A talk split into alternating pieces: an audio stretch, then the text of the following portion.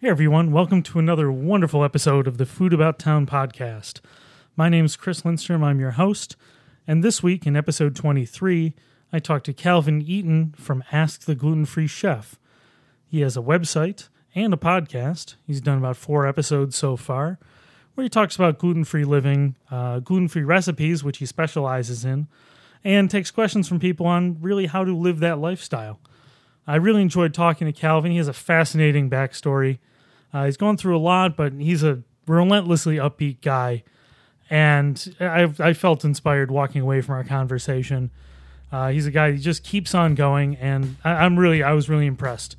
Uh, this is another one of my random meetings um, online. I ended up talking to him, and you know, we, we had a great time. I really enjoyed it, and I hope you enjoy it too. Um, please send me some feedback on the website, and tune in next week for episode 24. Thanks.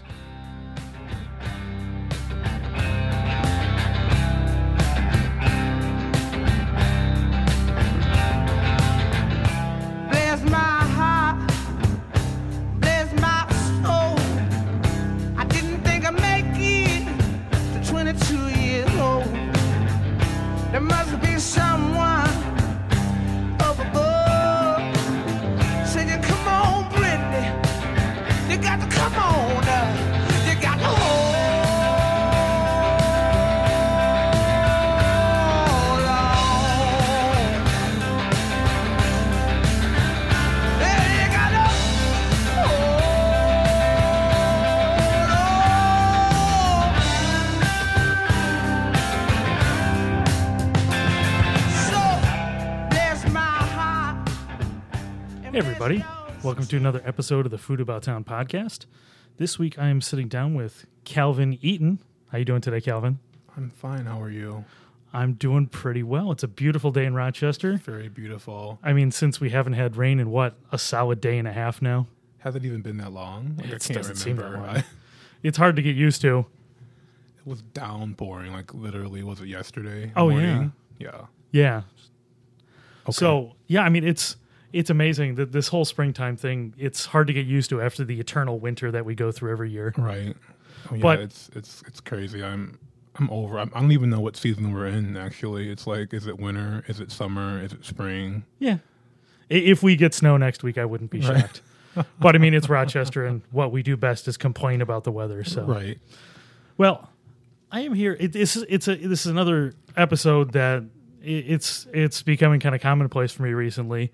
I've been seeing interesting people on the internets, and I've been reaching out to them and seeing if they want to do podcasts. People I haven't met before, and topics that I thought would be interesting.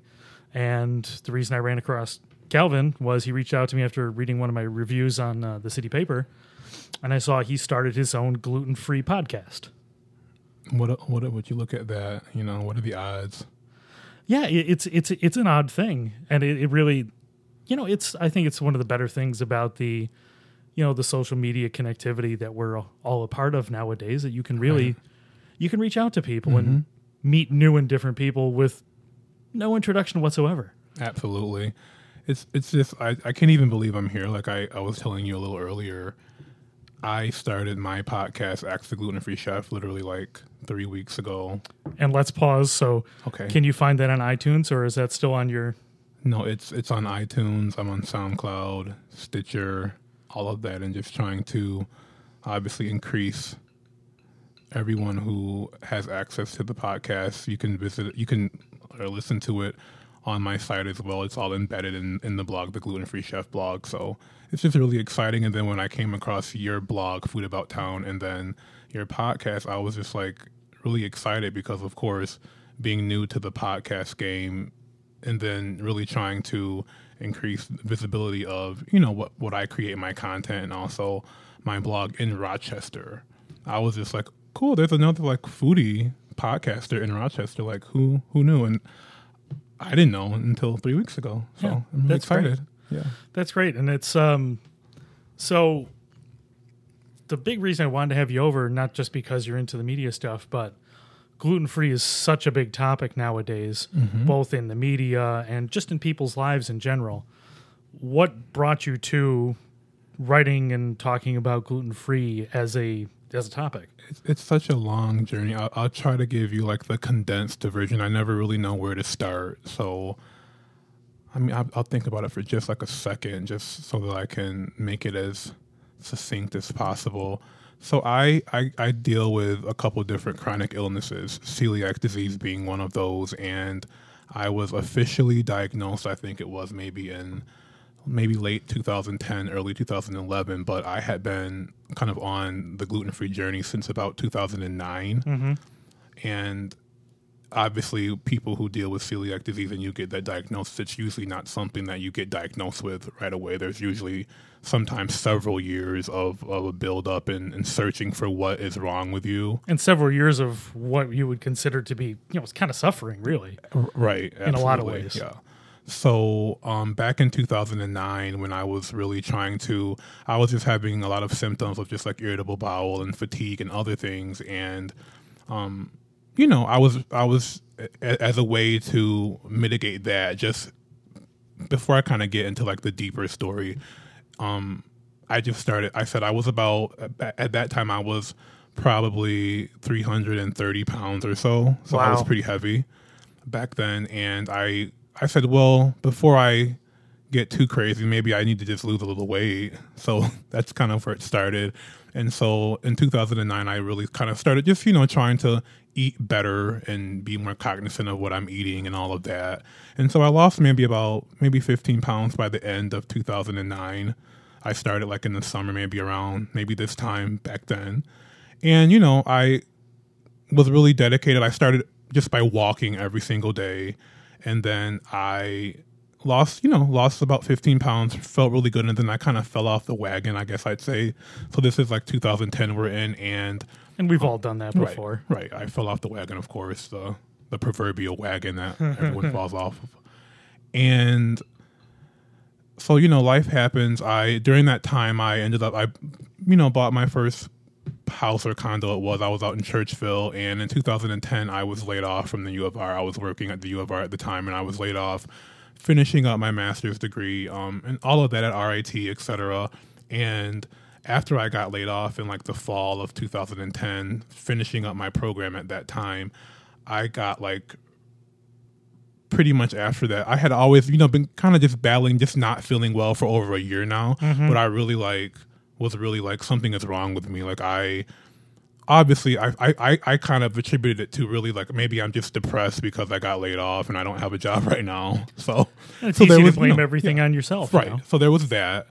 And so, of course, I'm thinking, okay, I finished up my master's. I'm going to get a job pretty quickly. It was completely unrelated to food or anything like that. And, you know, of course, the search for, you know, another employment comes. And that was when the, the market really crashed and all of that. And so I, during this time, of course, looking for a job, finishing up a master's program, and not feeling well. And so, as 2010 closed and we get into 2000, um, early 2011, I just really found that I wasn't getting any better. I was like getting worse. So I, of course, started going to the doctor. I was really like the fatigue was like serious fatigue, like literally like I couldn't get out of the out of the bed some some nights Oh. or some days, like in bed all day, and it would just be enough just to get to the bathroom and whatever. And it was scary. I was like Absolutely. devastated. Um, and I think the it was like maybe like three weeks of me being like extremely sick. Of course, I live alone, and I went to the doctor. They diagnosed it as like a mono kind of a thing. I don't know how that came, but it was treated as like a viral infection. You know, you get or a bacterial infection, whatever. They gave me antibiotics, and you know, started on that, and it just really wasn't wasn't working at all. So long story short, I ended up being diagnosed with fibromyalgia, which is a neurological um, condition that kind of has to do with the way your brain processes pain. So I kind of have an oversensitivity to pain and just like action in general. So what happens is that you're just constantly in like this excruciating, throbbing, different types of pain. Sometimes it manifests itself as like a tingling pain. Um, sometimes it manifests itself as like a stabbing, shooting pain, like after you've worked out. I guess to try to give it some type of um, clarity, like after you've like lifted weights and just that like initial feeling that you get the next day, but that just lingers and never goes away. Like that flu type pain, like you're just Yeah. achy kind of a pain. So, so I had that, and then you know, I was trying to deal with that. And at this point, the celiac diagnosis had not come yet, but I was still trying to, as best as I could, figure out how I could cure myself because back then I was really focused on like, I am going to beat this and I'm going to do all that I can to really, um, get over this. I thought it was something that I could like f- actually cure on my own. So in the midst of that, I went, you know, I did the whole like, you know, trying to eliminate the elimination diet where I was, you know, maybe it's wheat. And so I started doing research on that. Um, and really just started developing recipes that were wheat free. And I, I was pretty much convinced that it was the wheat that was doing it. And, um, so that was when the kind of the gluten free cooking and all of that started to happen around that same time. So we have all of these kind of like concurrent illnesses working and you know within me and all of that. So I really wanted to find I, I really just started just dabbling more in the kitchen, cooking more, you know, whole real food types of things that were um, grain free and all of that. And my goal was I said, I not only do I want to lose weight, but I want to create recipes that I feel like they're gluten free and they taste just the same as like anything else. I was tired of like trying to find a bakery locally. This was before I relocated, but I was I think there was there was once a gluten free bakery on South Avenue at one point. But Yeah, I mean, then- there's there's been a few, and it's I think that's something that a lot of people try to do, both in in the gluten free world and the vegan world, right, try, trying to make things the way they were. right, And at some point, you kind of have to say, "Hey, you can you can make them as best as you can, Right. But you have to embrace the difference, right, right. You That's can't. huge. The bread's not going to be the same. It just isn't. It's never. It's never going to be the same bread. It's never going to be the same. You can't replicate beef. Right, You're, you're better off enjoying the vegetables and enjoying the things without what it was. Exactly. And so with learning all of that and you know replacements and, and, and kind of getting it it took several years obviously so um and I I hope I'm not rambling on. No, go- This I is, mean, such- this- this is like a long. I like, think it's. I think trying it's to retell fascin- the story. Yeah, it's a, it's a fascinating story, and I think a lot of people that struggled with these kind of things. It's it's great to hear it coming from somebody else who's Right. gotten not past it because you don't get past it, Right. but who's learned to live with it. Right. And I might some of my times I might have like uh, you know in your mind you're like okay what year was that so I ended up moving to Nashville in 2011 I kind of wrapping up the whole job situation I I didn't find the like the career that I had been in so during this time of like battling a new illness trying to lose weight and just become healthier I ended up deciding that I was going to just try a different profession so I looked into teaching and that's kind of where that started. So I ended up doing a program called the Nashville Teaching Fellows, and I moved to Tennessee to teach special education in, an, in a high needs area where they needed qualified teachers. And the point of the program, kind of similar to Teach for America, is that they're trying to get highly qualified individuals who do not have a traditional education background into areas that there's a high need for people who want to teach in the classroom. So I ended up moving down there in June of 2011 and by this time I had pretty much lost about 150 pounds and um, I still did not have an official like celiac diagnosis, but I had was a con- converted to a complete gluten free, you know, life and diet and all of that. Kind of figured it out time. on your own. Yeah. Um, because in, in, in learning all of that and going to doctors, I just feel like you have to be your own self advocate and you know your body best. And regardless of what any type of a test says or what doctors may dismiss your concerns, if you feel that something, whether it be, you know, wheat or whatever it is, doesn't your body doesn't respond well to that, you should always listen to that and, you know, eliminate it. And that's what I did. And with with that, you know, I moved, and of course, when you move, I'm you know I'm single. I've moved to a new town, don't have a lot of money, and I'm on this gluten free diet, and so that's when I really started like to try to like figure out using just common ingredients in my pantry. How can I like make a pancake? Like I only have like cornstarch, cornmeal, Sure. whatever, a couple eggs, you know, living like literally living on pretty much on a dime, as they say. And so I just started playing with recipes, and it really my recipe writing was really developed then when I'm trying to create, you know recreate like maybe I make a cornbread. So I remember one day I was trying to make cornbread. I'm in this like tiny apartment. I had like cornstarch, a, a few eggs, cornmeal, and sugar, mm-hmm. and maybe butter, maybe a stick of butter. And I said I want to make cornbread, and so I made you know from scratch cornbread with those basic gluten free ingredients, and it was great. Like things were turning out like I was like, okay, these things really taste good, and then you know, I, people would invite me over and we'd have like little cookout stuff, and I, you know, kind of take you know my little my dimes, and you know, I'll bring a dish, and some of the things that I started to make for myself, I started to bring bring a dish and make for someone else, and people were like, "This is great," and of course, I was completely silent that any of this was gluten free. That's the best way of exposing people to new things. Right. So that there's no bias. There's Right, no, exactly. you know, oh, something to that. And so I said, maybe I'm really onto something. So, you know, we fast forward, I'm teaching, I'm developing recipes here and there, cooking for friends and family, just like, you know, for fun and all of that. And I ended up getting into, I had an accident. So it's 2012, we're in 2012 now. I, the start of the 2012 school year, I'm in Nashville, and I ended up having an accident with a student where I fell down a flight of stairs with a student who had a mm. traumatic brain injury, etc. And that pretty much put me into like what they call a full fibromyalgia flare, where Wow. all of your symptoms of fatigue, the pain, kind of escalate and come to like a a head. And I had to I went out of work, of course, um, for the pretty much that whole school year, and it was during this time that because I didn't know why the symptoms were so severe. I, I didn't attribute it to the accident, like not right away, but it was during this time that I started blogging because I remember going to one of the doctors um, after the accident, and they said, just start writing about your symptoms. Write every day how you're feeling, whatever activity you may or may not do that, how you feel after you do them.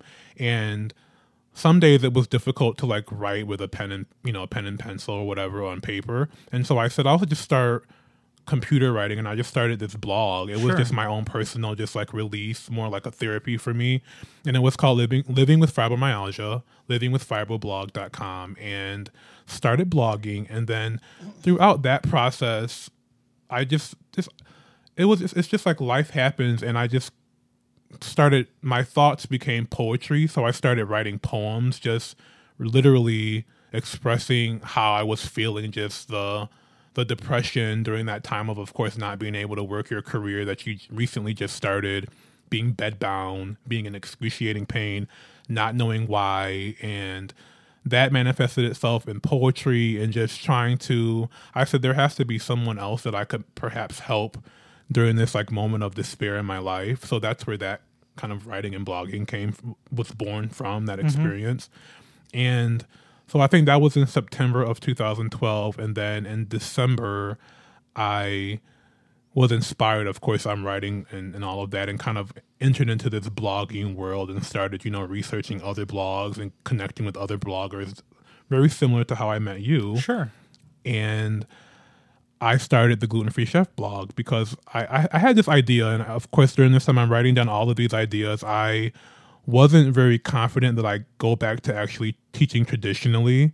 And so I said, I had kind of started doing research and saying, okay, maybe because I had this illness, maybe just working in the traditional sense, maybe I can't sustain that hmm. because of my fibromyalgia and chronic fatigue syndrome, et cetera. And I said maybe I can somehow make some type of a living through blogging and writing. And that was the idea. And I said, so of course, you know, when you're when you're researching about like how to start a blog, what to write about, what to do, all of the content that it tells you you have to write what you know. I think it's the only thing to do. Right. You know, Right, if, you if you're not if you're not writing something you care about, and I've actually I've talked to some talked to some younger people recently that said, hey, they were interested in writing about food, Right.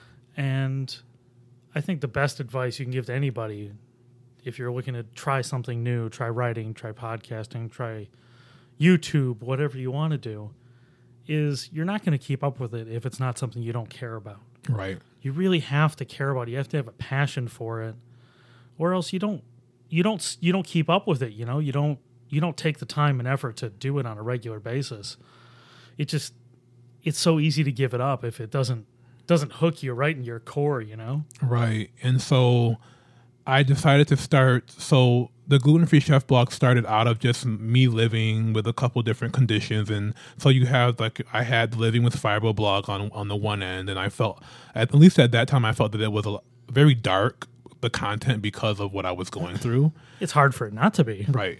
And so the gluten free chef blog, I said, well, I also, you know, I'm a celiac and I am eating gluten free. And I said, I want a blog to kind of channel and really show my journey, kind of how I started, what I'm what I'm eating, what I'm not eating, what I'm finding, because I felt like there was not there there's tons and hundreds of, of blogs and food blogs and gluten free blogs and grain free blogs, but I felt like my my my story or my journey or what I wanted to give or disseminate to people was that how to keep it simple and how to do it and how to eat gluten free on a budget. That was really big, especially when I first started writing. And I said, I feel like the recipes that I've developed so far are really they they mimic or they're as close as that you can possibly get to, or in some cases better than when I was eating with wheat. Sure. And so I wanted to share that information. So I'm sharing, I'm teaching, and I felt like I said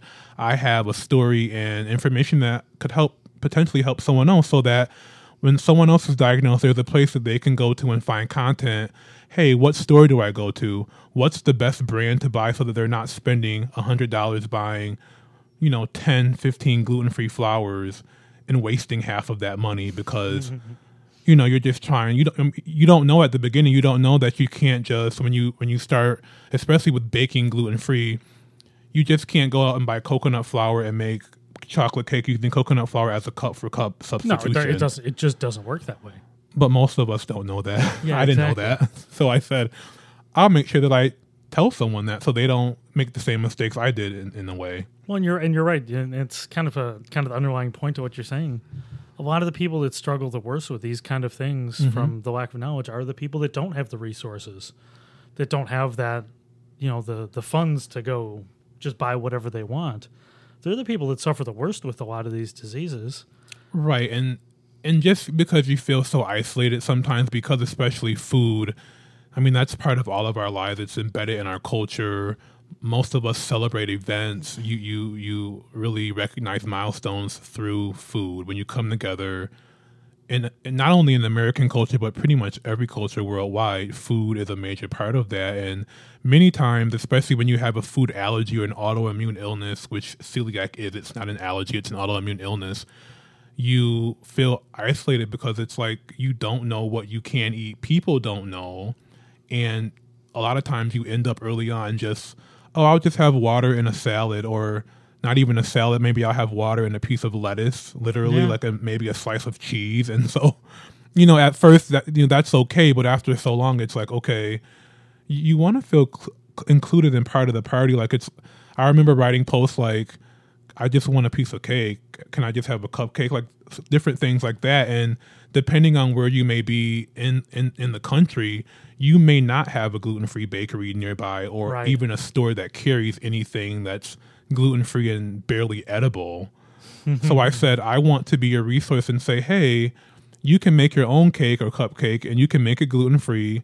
And not only will it taste just as good as a chocolate cupcake you remember from, you know, a child or three months ago when when you weren't when you didn't have this diagnosis it'll, it'll be simple it'll be easy to make and it'll be delicious and those are the three when i create recipes and when i started and even and to this day those are the three criteria that i use does it does it taste just as good as what people are used to um because I said I'm not going to be the person who's trying to figure out when I have company or whatever.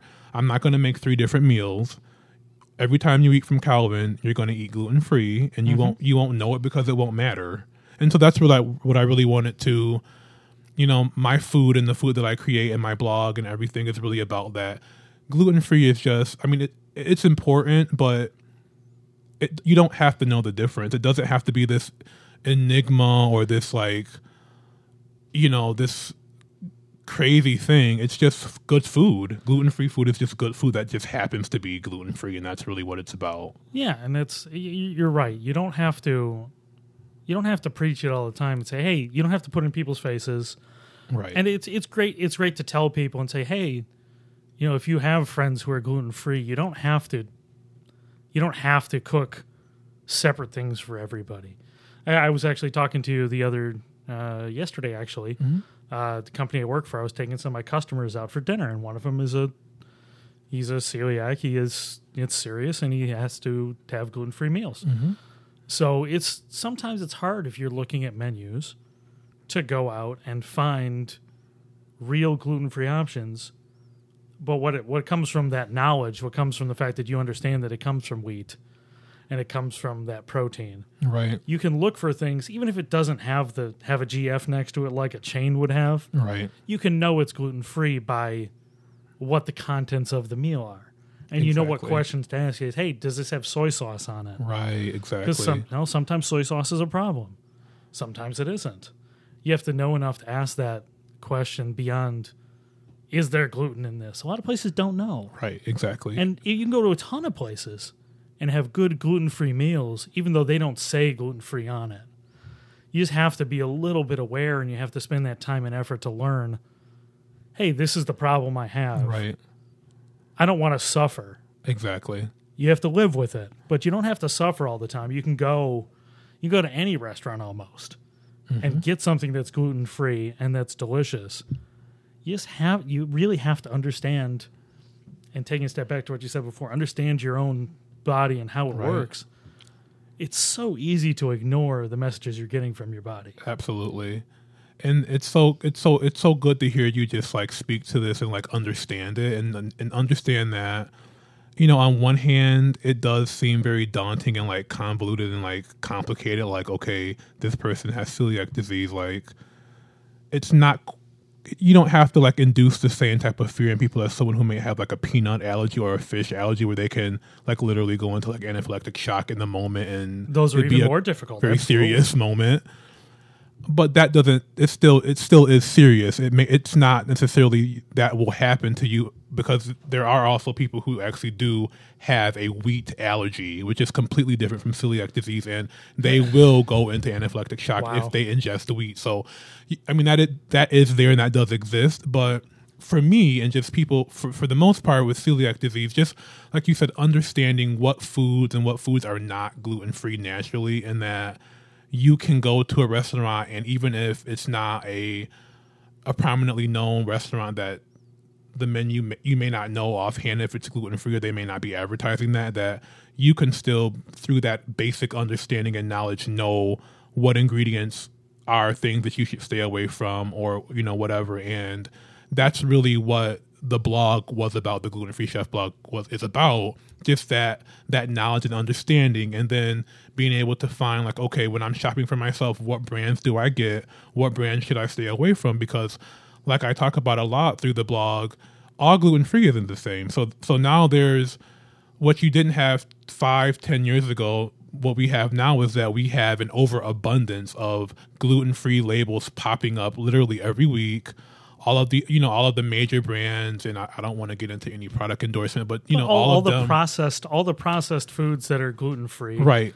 And it's great in one way. Yes. it's, it's great that it's all available but at the same time it's it's important to take that step back and say you know what also is gluten free real vegetables Mm-hmm. from the farmers market are gluten free always and forever. Absolutely. They've always been gluten free they will remain gluten free forever. They don't need a label. You can get great produce. You can get fruits. You can get vegetables. You can get local meats Mm-hmm.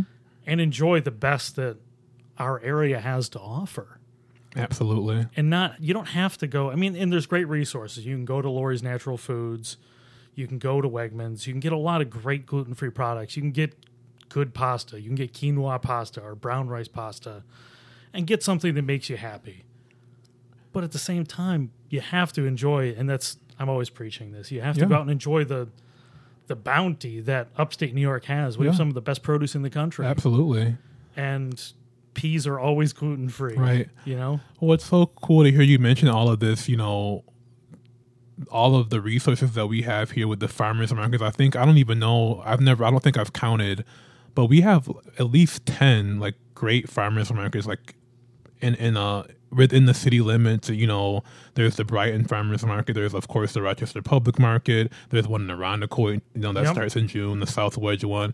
So what what I really wanted to articulate through my writing and, and blogging recipes is that you're using, uh, like you've mentioned, whole, real, clean food that you have to cook and many times from scratch, but do that in a simple way because, of course, part of my perspective is is someone who is a foodie and, and a chef and a cook and a baker, but also I have limitations many many times that I'm not I'm not trying to spend three four hours on a meal because I don't have the time and I don't necessarily have the energy um, or the strength in some some cases to do that.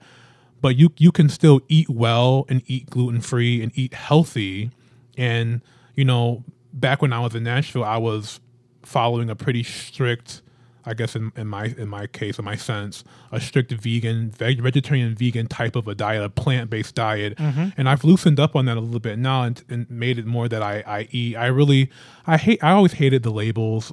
Of course, as a like you, you everything is a label. You're looking Of at course. labels, labels, labels.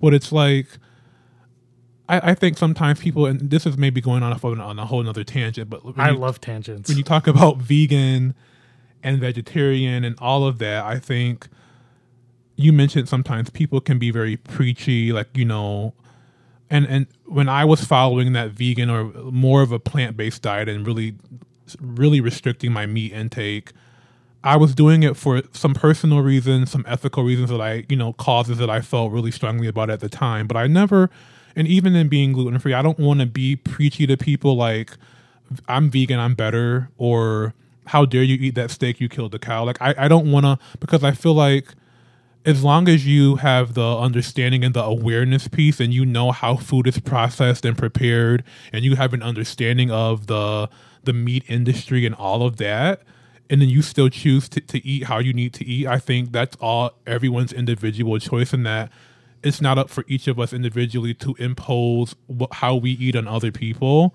But um and i think i've forgotten where i was going with this Well, you know, Maybe I- you can help me out I'm I, I, I certainly can. I, I, I appreciate that position. I've I've enjoyed some time spent as what I would call strict vegetarian, where I would still eat eggs or, or cheese, but go a month at a time without eating any meat related products where an animal would have to die to get to it. And I, I found it very enjoyable. I love doing it. But I mean, it's getting more and more popular to do uh, what I think Mark Bittman coined as flexitarianism uh, from the New York Times. Or if you read, you know, read a book like The Omnivore's Dilemma, of, I think Michael Pollan, right i've read Um, that for sure and a, a great book. And it, I think it opens your eyes somewhat to the cycles of food, how how meat works, how how vegetables work, and you that you can have ethically sourced meat, right but at the same time you can have ethically sourced vegetables. Yeah, and and I think you know my my my point in saying all of that was to really just communicate that you know opening up your your mind to all just the different possibilities and foods that we have and I, I think the biggest change or one of the positive things that I think having celiac disease because I really now really want to f- like to focus on the positive aspects of just like life in general, no matter what you're going through or dealing with. And for me, it really opened up my palate. Just like you know, I wasn't cooking with quinoa ten years ago. I didn't mm-hmm. even know. What, I never. I had never even heard of it. Sure. sorghum. Never even heard of it. So it really opens up when if you have an open mind instead of focusing on hey I can't eat this I can't eat that. Look at all the things you can eat. Like you said, most things are, are already naturally gluten free, especially if you're eating whole real food, and that's really what we all should be eating anyway. And that's really the best way to eat for optimal health. You know, just kind of if you're not just from a weight loss perspective, but in general, eating whole, real, clean food and not eating as much processed food, which we our, our culture, our nation, the American culture has really become accustomed to. And I think that's really the bigger issue when you talk about where things are from and what you're eating, how it's processed. There's just so much processed food, and I and I like the fact that you know through your work and through your blog and what you're doing for Rochester, really getting us to think about keeping it local and all the things that we have right in our backyards we, you know food wise and that you don't have to you don't necessarily have to always be worrying about running to to Wegmans or whatever it is to buy whatever box dinner. Not not that there's anything wrong with that because again, not imposing that you can't do that No, sometimes. we, we all do but that, and uh, I I still shop at Wegmans. I'm not. Yeah. I'm not going to say I don't shop at Wegmans or I don't occasionally stop for fast food or Right. something because we all do. Mhm. But there's value in spending the time and meeting the farmers. right, I'm going to shift off a little bit, and I'm going to go fir- first. I'm going to go into a negative direction. okay, Not about you, but so gluten free. okay, you know, you have celiac disease. I know plenty of people that do. How annoying is it to you this the the gluten free diet thing that's going on? right. How, how annoying is that to you for for people that have no no reason to be doing what they're doing? Right. I, I just I know I know people who've done it. Yeah. I know it's a fad. yeah. Very trendy. Yeah, it's very trendy. Become very trendy. Well, and, and it's I, I've talked about this a lot on the blog through different commentaries and whatever and interviews, but I'm gonna try to swing it back positive because that's just that's just how I roll. But what I like to say is like it's, it goes back to just like that in being an individual and being an advocate for yourself. If if you feel that eating gluten free for you, you you may not have a diagnosis of celiac disease or gluten sensitivity or gluten intolerance, which by the way, those those two latter points are are, are real. Mm-hmm. You know, sensitivity or intolerance. But if you just feel that keeping wheat out of your diet for you works best for your body and you feel better and you think that it's there's something tangible to that then i think that that's awesome and you should continue to follow that and do that if you feel like you know even you know dairy for instance some people they may not have like a lactose intolerance I do. It's it's unfortunate. It Right. sucks. or a dairy allergy, but they feel that they just don't do well eating or drinking, you know, cow's milk or whatever, and they like almond milk. I think that by all means follow that. Um, you know what I don't like about it, the fact that it's become so trendy is that just the misinformation and miseducation that surrounds that. So now that you have you know different physicians and doctors plugging gluten free or trying to promote it as some type of a weight loss diet Right. that's where i come in through my blog and through my content to say that i mean yes yes you can lose weight eating gluten free like i, I have but it, it i don't i don't promote it that the gluten free part is Right. what did it i promote it as that I increased my activity and I started eating whole, real, clean food that I cooked and prepared myself and not from a chain or from a box or from a fast food window. That's how I lost my weight. And that's how you too can, or anyone, regardless of whether it's gluten free. Because on the flip side of that, you can you can gain weight eating gluten free food because Oh, if you if you're eating processed junk gluten free food, it's it's the same principle as any other food and, and, and calories Absolutely. and all of that. So I think just you know, if you're eating gluten free and you're saying I'm eating gluten free because I'm trying to lose weight, well, hold on a minute. That just w- like what are you really trying to say? Like, are you losing? Is it because you're eating gluten free and you're eating whole, real, clean food? Well, anyone can do that, whether they're calling it gluten free or not. And I think that's that's just the piece that that I don't like about it. That it's you know it's you know with all the fads, you know the South Beach diet or the the Atkins diet or whatever it is. These you know I and I talk about this a lot through my work. Of course, again, it goes back to that. Um, you eat clean food. You eat real food. You you eat food that you've prepared with love, and you know when you do that, that that's how you lose weight, and you increase your activity. And you say sometimes, okay, maybe we don't have to bring food to this like social event. Let's focus on like just moving our bodies. Like let's let's do that. So that's that's the piece where I I, I like to just really just advocate for and, and bring the awareness to that you know when when people promote it in that way and make it sound like that then it you get this like trendy type of and and it's being joked about on letterman. Like i get mm-hmm. and i get the humor in that and i laugh sometimes. I'm Of not one of those people who i'm like oh how dare they make a joke about people who are gluten-free? Because i mean that's what comedians do. That's I, the point of think being it's a a, yeah, comedian and I think that's important to be able to be able to t- tackle topics from different directions. right. You know, I think there's a time and a place. You know, it's you know, if we were sitting here right now and I was starting to make, you know, gluten free cracks and whatever else. It's not the time or place Right. because we're we're having a nice real discussion about it and it's great. Yeah. At another time, we're hanging out somewhere and you're not eating something. I'll say, "What the hell are you doing?" Right. You gotta Right. get you gotta get that pizza. It's Right, delicious. right. Bust your balls a little bit. I mean, who cares? And and that's and that's just that's just being balanced. And I and I like I said again, kind of touching on that. I'm never the one who I mean I go to an event. I think sometimes people and I don't. I hope that I'm not the one who's like when, whenever there's like a gathering with food and I'm like I hope that I'm not the person who's making people feel like they have to go out and make me a gluten free dish just so that I have something to eat maybe I do do that. I, I really try to be very cognizant that you you do not have to if like if I'm coming to your house for dinner, don't feel like you have to go out of your way to accommodate my my my dietary restrictions again. I'll find something. I'll bring. I, I typically cook. I mean, I don't. I like to cook, but even outside of that, I'll bring something that's like again gluten free that I That's a good policy. eat. Yeah, it's a good policy to bring a dish anyways. A lot of times, you know. And a lot People of times, yeah. And I just eat. I'll eat before something. You just, you know, when you live with something and it's part of your everyday, you you just learn you learn how to how to roll with it. I always have some type of a snack in my bag, all of that type of stuff.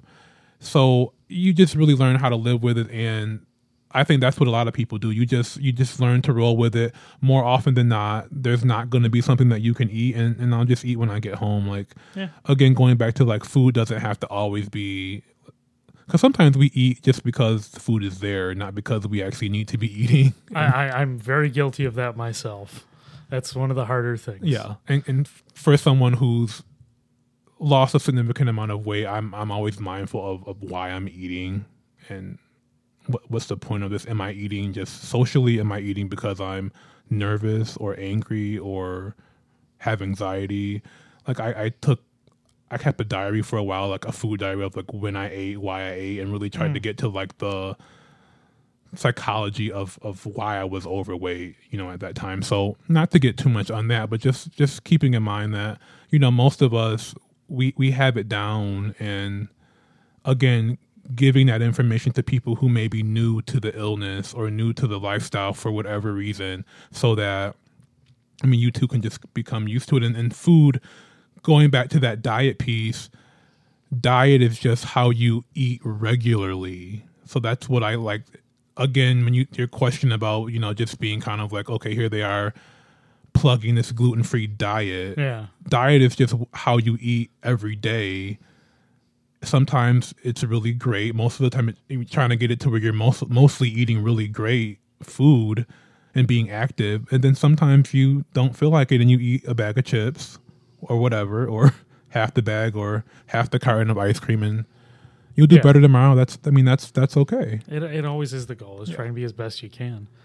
Well, I, I kind of want to switch off switch off from gluten free for a second because, um, and sort of go off the topic of food because Okay. it's it's a big topic in Rochester right now. You said you're you said you're a teacher, I am. and I was wondering what area of uh, what area do you teach in, and uh, what subjects do you teach? Right. So um, when I did the program Nashville Teaching Fellows, I the training is like that a three month really intense training, and of course my background was not traditionally in education, but um, my coursework and everything they they kind of analyze like what your de- degree is in, what you've done career wise, and special education was what I ended up going into getting my certification in um in Tennessee, and I through when I was in college, I did a lot of work, just part time work, and at some points full time work, um, with like Heritage Christian Services, the Arc of Monroe. So just working with people who have developmental disabilities, and so when I ended up doing this program and, and getting into education, that just always seemed to be the most that seemed to be the, that was the best fit for me at the time. And now having someone who does deal with invisible disabilities for, for lack of a better word i feel there was just a really strong connection for being a special educator and being in the field of special education. So when I ended up moving back here in 2013 i at that point wasn't sure if i was going to go back into education as a career and needed some time just to, to really focus on my health and all of that and I ended up sidestepping, I guess, education in, in like the traditional sense, started a gluten free bakery, the Gluten Free Chef Bakery, which I'm no longer running this year. Now I I started that last year and really, really found that the reason for for not continuing in that was that I felt when I was running, you know, the, the business part of of, of food and, and the gluten free bakery, I, I felt like I was losing losing my teaching roots. Hmm. And so both in the traditional sense and through just the work that I was doing for my passion of cooking and being, you know, a foodie and living gluten free.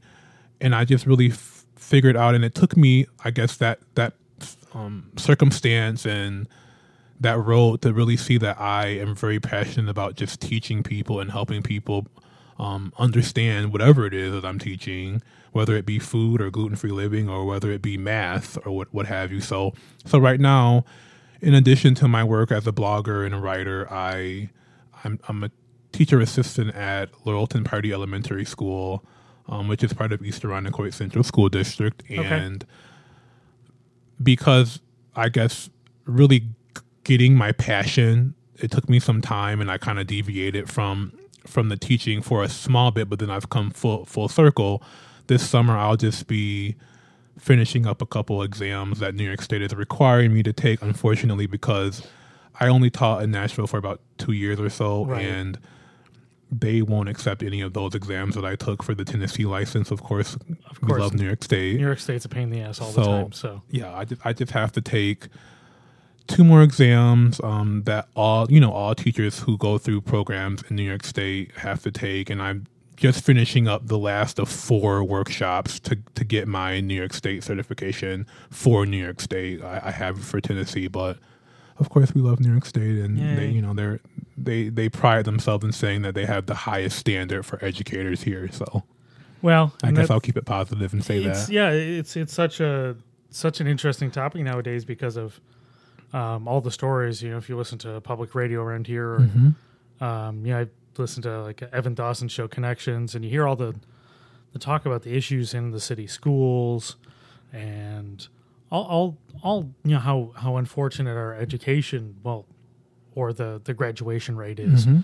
in the city and it's i don't know the the more I, the more i hear about it and the more it's it's diff it, I, I i think it has to be really hard for the teachers you know the the teachers that are well trained the teachers that are passionate about it to hear all the i don't know all, all, all the negativity Yeah, the negative rhetoric, as we like to say. yeah, the, the- and there's a lot of it, and Yeah. it's a lot of it is directed at teachers, Mm-hmm. and it, it seems to be a very uh, a convoluted, difficult situation for the teachers. That seems like it almost is a no-win position. You know, if the kids are doing great, they're like, yeah, you're, they're supposed to do great, and if the kids are failing, then then it's the teacher's fault. It's all the And You did something fault, wrong, and yeah, it's it's it's interesting because we, of course, with my my fellow faculty and colleagues, we mo- most most people who are in the profession of teaching in the in the classroom, the traditional sense, are very passionate about it, and you know, all the teachers, at least in my school, that I a lot of them have been there for fifteen or more years, and you the the way that education is and, and all that goes into being a teacher in a public school or you know charter school what have you a, a private school whatever there's no way that you can do it for 15 years and not be committed to it because in in many cases what you're finding is that you're never going to be just from the compensation standpoint you're never going to be compensated enough to where it's all that goes all that you have to do. And i think some people they don't quite grasp that that a lot of teachers are they take you take your work home pretty much daily on the weekends even during school breaks. There's there's usually almost not a time when you're thinking about your students how you could have done something better or how you can modify something or change something or teach something or reteach something so that your your students get it because you I mean you take it very personally. It's it's like a lot of times you feel like you have someone's life in your hands and like if you don't do a great job you're somehow f- failing their life like literally failing them as a person. So you know the the the rhetoric that the majority of teachers in classrooms are just doing it for the paycheck is just like like I I I, I could get really passionate about that. That's just like ab- absurd and obscene Yeah. and literally you're adding insult to the to the injury you know like really you that, that you're, you're going out on the limb to say that and you know being a special educator the way that the public school systems now are built and just with with new york state and the common core and all of that they don't account for students who have disabilities or learning disabilities or what have you. And so many times you're finding that students are being required to take these high stakes exams when throughout their whole the whole year or their whole life in school up to that point they are having their work modified which means that you're you may be scaffolding something or you know for instance you know i'm not really good at you know at multiplication facts. So i'm i'm i'm not only working on trying to get those facts to the point where they're becoming rote for me but you know, I may I may not have all of my fourth grade math math facts that I need to have the complete fourth grade level math work. So, of course, as a special educator, my role is that is to help the student and the classroom teacher um, modify work so that I can be successful and I can be productive as a student. And then in whatever the month is, let's say April, because that's when it was for, for, for my school for, for third through fifth grade, I'm being required to take an exam that is three levels away from my current level of ability. Wow. So then, of course, as the teacher, you already know that, you know, hey, you, Calvin, you're not going to do well on this exam because in a, in, in in the real course of, of our day, I would never put forth, you know, like this eighth grade level coursework, which is essentially what many of those high stakes exams are. They're like two or three grade levels ahead of even students who may not have a special learning need. Right. So, of course, if you're doing maybe math work that's a grade level below where you are, of course, you're not going to be successful in that. And as a teacher, as a good teacher, I would never require you to do that type of work. A good teacher teaches a student where they're at and then gets them to that higher level over time. Yeah. And So, these yeah, so it doesn't make any sense. and the, these exams, especially those uh, those exams that are used for teacher evaluation. Right. I, I learned for the first time this year how extensive they are and how long they are. Mm-hmm. Like, we took the SATs. That's a one day thing. Right. Some of these tests are two and three days They, long. literally right, and it's it's you would never in in the, in a normal coursework, you wouldn't make a student sit through a three day long exam just on a normal day. So I, you know, and, and we can get into you know why and, and all of that, but the the point that I'm trying to make is that when this when those students don't do well, that's it's not very clear to teachers and people who are in the education system how the state is accounting for that because we already know that you're if you're you know someone with a, a, a an individualized learning plan or education plan that means that you are working to to kind of close your gaps in your in what you know and your Right. knowledge so of course you're not going to pass it or do well whatever whatever that is your score will be low for instance and so then it, that goes back on the teacher and says oh well you you teach these X amount of students in your class, half of them may have some kind of a modified or individualized learning plan, but then they're required to take the same exam that everyone else is taking, not an exam that's been specially designed f- to, to kind of actually assess what they know at their level, but it's something much higher. They don't pass, and then it's like, you teacher, you're a bad teacher, you didn't do something right because these five students didn't pass, or half of your class didn't pass, or whatever it is. Well, it's it's also a negative feedback loop. Right. The, the teachers negatively fed back on, the kids negatively fed back, and even though they don't see the score, Right. the kid knows they didn't do well. Of course, because you struggled the whole, The whole- three hours. Yeah, the whole time you're struggling, and it's it's a negative feedback loop for everybody. You're disheartening the child. Right. You're disheartening the teachers in that either they're indignant and then they get bitter and Mm-hmm. Disenfranchised. Like a lot of, te- I mean, teachers do get that way because it's a, it's a hard racket, and I know there's a lot of passionate people, but it's a it's a tough position to be Yeah. in when it's it's a no win situation, especially when there's you know learning disabilities involved Right. and that's that's it's easy to forget about that you know i mean it's as bad as it is Mm-hmm. it's easy to forget about the you know the you know the kids with the disabilities Well, it is yeah, it's yeah, it's unfortunate. Yeah. because it's it's easy to focus on some of the big picture things like Right. You look at the city schools and the graduation rate. Right. Easy to focus on. Yep. Hard to focus on a problem that's requires consistent effort Mm-hmm. all the time. There, there's no you can't get away from that. There's no easy solution Right. to to learning disabilities. They have to be treated all the time.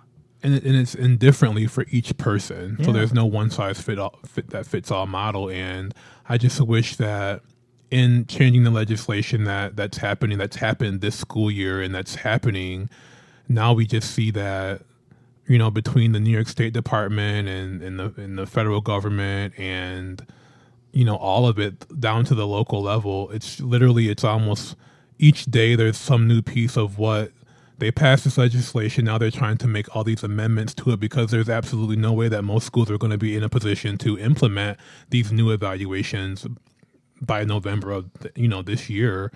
And it just almost has become like a circus show you know for lack of a better word. It's become we just you just kind of say well whenever it whenever it whatever whatever comes out in the wash is what what you'll do.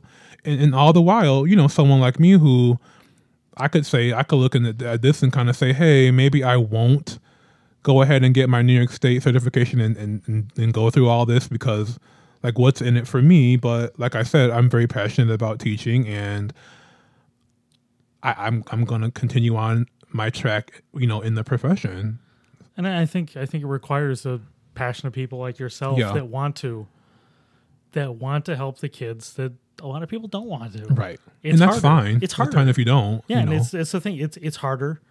There's rewards there, of course, but yeah. it's not easier. It's not always easy to see the rewards. Yeah. You know, at least on paper, I guess Yeah. I'll say that. You know, and which which is maybe different for other other professional professions that you could go and get into and you know, not not just the monetary reward because of you know, but that's very important. And, and sometimes in some cases it's like I have to deal with all of this stuff. Maybe it's not worth worth it for me on on a financial level. And you know, I get it, and I feel like what's what's going to happen is in the next five, close to ten years, there's going to be a huge gap for educators, not only in New York State but across the country, because literally for people of my generation, I feel. And people deciding now, graduating the 2000, the class of 2012, what they'll get into if if you look at the writing on the wall now and what's on paper now, it really doesn't behoove you to go into education now and to become a teacher. So I feel that you know the teachers who are who are here are kind of at this point many of them are hanging on because you know retirement and, and the changes in that legislation and everything it, it's just like okay i'm going to hang on as long as i can but like I said in my school, many of them have been teaching for for many many years, and so they're not they're not going to always be there. So then, who's going to fill the gap if New York State puts so much barrier? that There's one barrier after another to get to you know that road to becoming a, a qualified teacher, and like we said, it just it doesn't seem like it's worth it. So I feel that there's going to be a huge gap, and because of all of the legislation that's happening now whatever ends up happening, I just don't see it promoting people to go into the field of education. It's, mm. it's almost to me become almost like a joke. Like, you, oh, you're a teacher. Like that's not something that's people people don't look up to you as it was maybe when I looked up to my teachers. When you say you're a teacher, it's not that same like, oh, oh. I mean, maybe maybe that's just my perspective, but I don't. No, I think it's definitely true, and Yeah. it's it's easy to it's easy to forget. Yeah, It's easy to forget. I mean, I I don't. Mm-hmm. I I I might if the it, you know I might consider it more if right. if the financial things were better. Right. But the people that choose to do it, the people that have a passion for it, they're necessary. Absolutely. There, there's no doubt that those people are necessary, and those there's no doubt that those people are contributing positively to the future of the kids who are in school, and they can have those amazing effects. You know, people that remember these great teachers. There's a reason for that mm-hmm. Because they can have an impact, Absolutely. and I mean, yeah, it's. Anyways, we could talk about education go on forever. forever. Right. I'm gonna I'm gonna finish off with something I ask everybody Okay. and specifically because of the you know the gluten free stuff. What what what are the restaurants you go to that you love So if somebody's if somebody's gluten free, I'm I'm gonna throw one out there first, just because I went there last night. Was Okay. I went to the Owl House last night. Perfect. They really made it easy for the guy who was there, who was who needed to be gluten free, and they were able to give him a great meal, Mm-hmm. and he walked away really happy. They have great cocktails. They Right. have gluten free bread, and it was really easy. Right. What What are some other places that you love?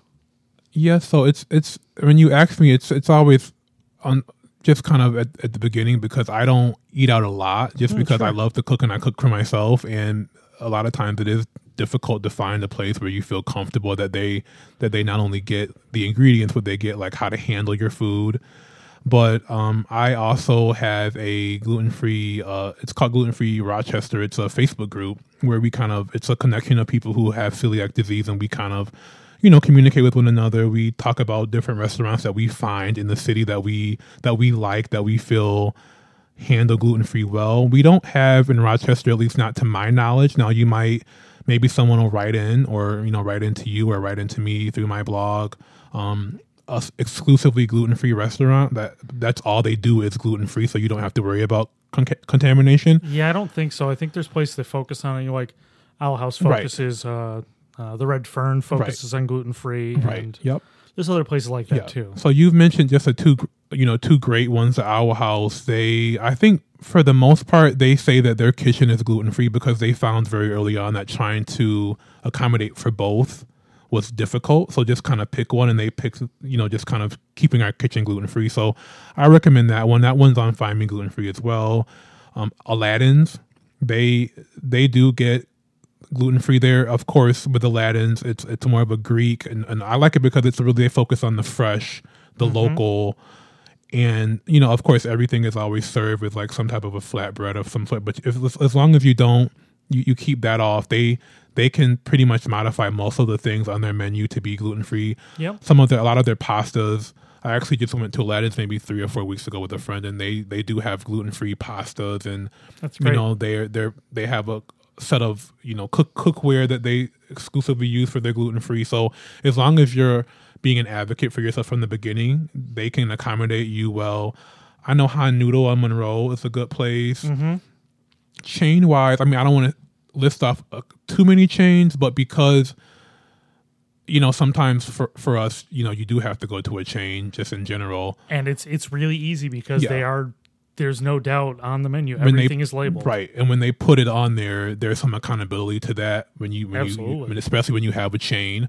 So, um, some some ones that are good. I just went out to Uno back in the winter. Uno, um, I think it's Uno now. They kind of slightly did like a Yeah, I branding think they're change. upbranding themselves Yeah, a little bit. yeah. Yeah. Uno out in the I, I can only speak for the Henrietta location. They because actually I didn't have a good review of Uno um, a while ago and I and I wrote about it. But then I when I went this past winter, they have significantly improved their menu. They actually have a dedicated gluten-free menu with several options, one of them being a actual what they what they specialize in their pizza, a gluten-free pizza and I reviewed the the pizza on on my blog, the gluten-free chef blog and I was amazed with it. I mean, it was of course for with with pizza you're going to typically always get that thin crust style pizza Yeah, yeah. but I thought that they had three different options. Uh, You know, the the standard pepperoni. They have a veggie. They have a cheese. It was fresh. It was crisp. It was it was hot. The the dough I thought or the the crust really um responded well and held up well with the cheese and all the toppings. So I I think that's a great place. Red Robin. Um, I've been told from people who I trust in the group that they now do have they have gluten free rolls that they use and they have a dedicated fryer for their French fries. The one I think there's only one in the city the, the or the, in our area. The maybe no, there's one in Webster. The one that I know of for sure is the one in Henrietta. That Red Robin is another great place. I know Chipotle. They that's that's a chain, but they they do well with cross contamination just as, as in general.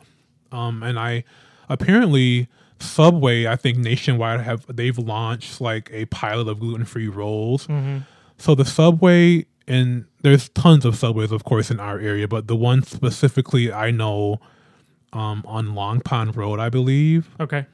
they I guess that was one of the pilot locations for the gluten free roll in, in our area, and they do well with the preparation. I guess the rolls. I haven't tried one yet because I don't eat subs a lot, Yeah. but the the roll's pretty good. I mean, of course, like you mentioned earlier, it's not going to be it's not going to be a DiBella sub roll No, of course. not. ever, but um, they said it holds up really well. It's it's packaged in its own package, so you don't have to worry about it lying next to Right, it. Has to be toasted, or they toast it. I guess you know to make it be, taste better and hold Of up better, which is which is not uncommon for gluten free rolls. So those are a few. I'm trying. I'm I'm trying to think of some other. Um, I don't Uh, remember all that I sent to you. Yeah, I, I'm going to throw in one more that I Okay. that I know that does gluten free and uh, is very popular. Okay. Uh, it's uh, BC's Chicken Coop in Webster. Okay. Uh, they do fried chicken, Okay. and uh, from a traditional fried chicken, some of my favorite in the city. Okay. But they have a dedicated fryer for gluten free fried chicken. that makes me think about now. I just a couple just jumped. Livingston County Pizza Company, I think it is. Okay. They also do a lot of like the the diner style fried food, kind of chicken Mm-hmm. fingers. They do pizza. I have eaten from them. He really knows his gluten free. I guess I can say. Um, Nick's Deli out in Chili. They're another sub pizza place that that do gluten free really well. They have gluten free fish fries. I think every Friday Wow. and you know just of course bakery wise you know my my the gluten free chef bakery is is no longer there but the person who i worked with i believe is is moving forward with opening up a brand that's gluten free under her own name and moniker um so that'll that'll be there's ellie's gluten free bakery which is dedicated gluten free Yep, and I've seen her around at some of the markets. Yep. Yep. Ellie's, Donna Marie's, which I think just opened up a second location in Penfield. Yep. She's she was the first dedicated gluten free bakery here in Rochester and I think Get Caked as well. And Yeah, and I think uh, Scratch is doing some gluten free stuff as well. Village Gate, um, Scratch Bake Shop, which is new, the boutique bakery over on Park Park, yep, Ave. yep. Uh, like you said, Red Fern, they do really well. I think Baker Street, they have um, gluten free now. I just want to just throw out there like some of the things that I've, some of these restaurants I have not reviewed or tried Oh, for sure, myself. Um, so I, I rely a lot on the gluten free Rochester group for for people, and also the Rochester Celiac Support Group. If you Google that, they have a Facebook page. That, that's another great resource for for celiacs in, in just in, in the area or those who may be new. I think they meet the second or third Tuesday of every month. Okay, it sounds like a great resource for people. Yeah, the the church on St. Anne, St. Anne's Church on Mount Hope Avenue. They're the celiac support group. They that of course it's it's it's the board is all people who have celiac disease. It's a support group. Just you know, they have a, an email that you can use, a, a Google group that you can email questions about where to go, what's the best place. I tried this place. They said they were gluten free, but then they they weren't, kind of thing. Um, PF Chang's out in Victor is another good chain that they have a dedicated gluten free menu if you're really into the Asian Sure. themed um, food. And you know, it's interesting that you mentioned this because I will be kind of launching very soon on my blog just a gluten free chef rock or gluten free rock guide. I'm calling it. I think that's kind of like my working title. And what it'll be is just basically a list of all of the the restaurants, grocery stores that are in our area that I I feel do gluten free really well. So uh, going back to just my awareness and, and the gluten free chef blog brand, I don't promote anything on my site that I have not used in, in terms of product or worked with that sort of thing. So it'll be it'll be places that I've that I know for sure that I feel comfortable um, Sure.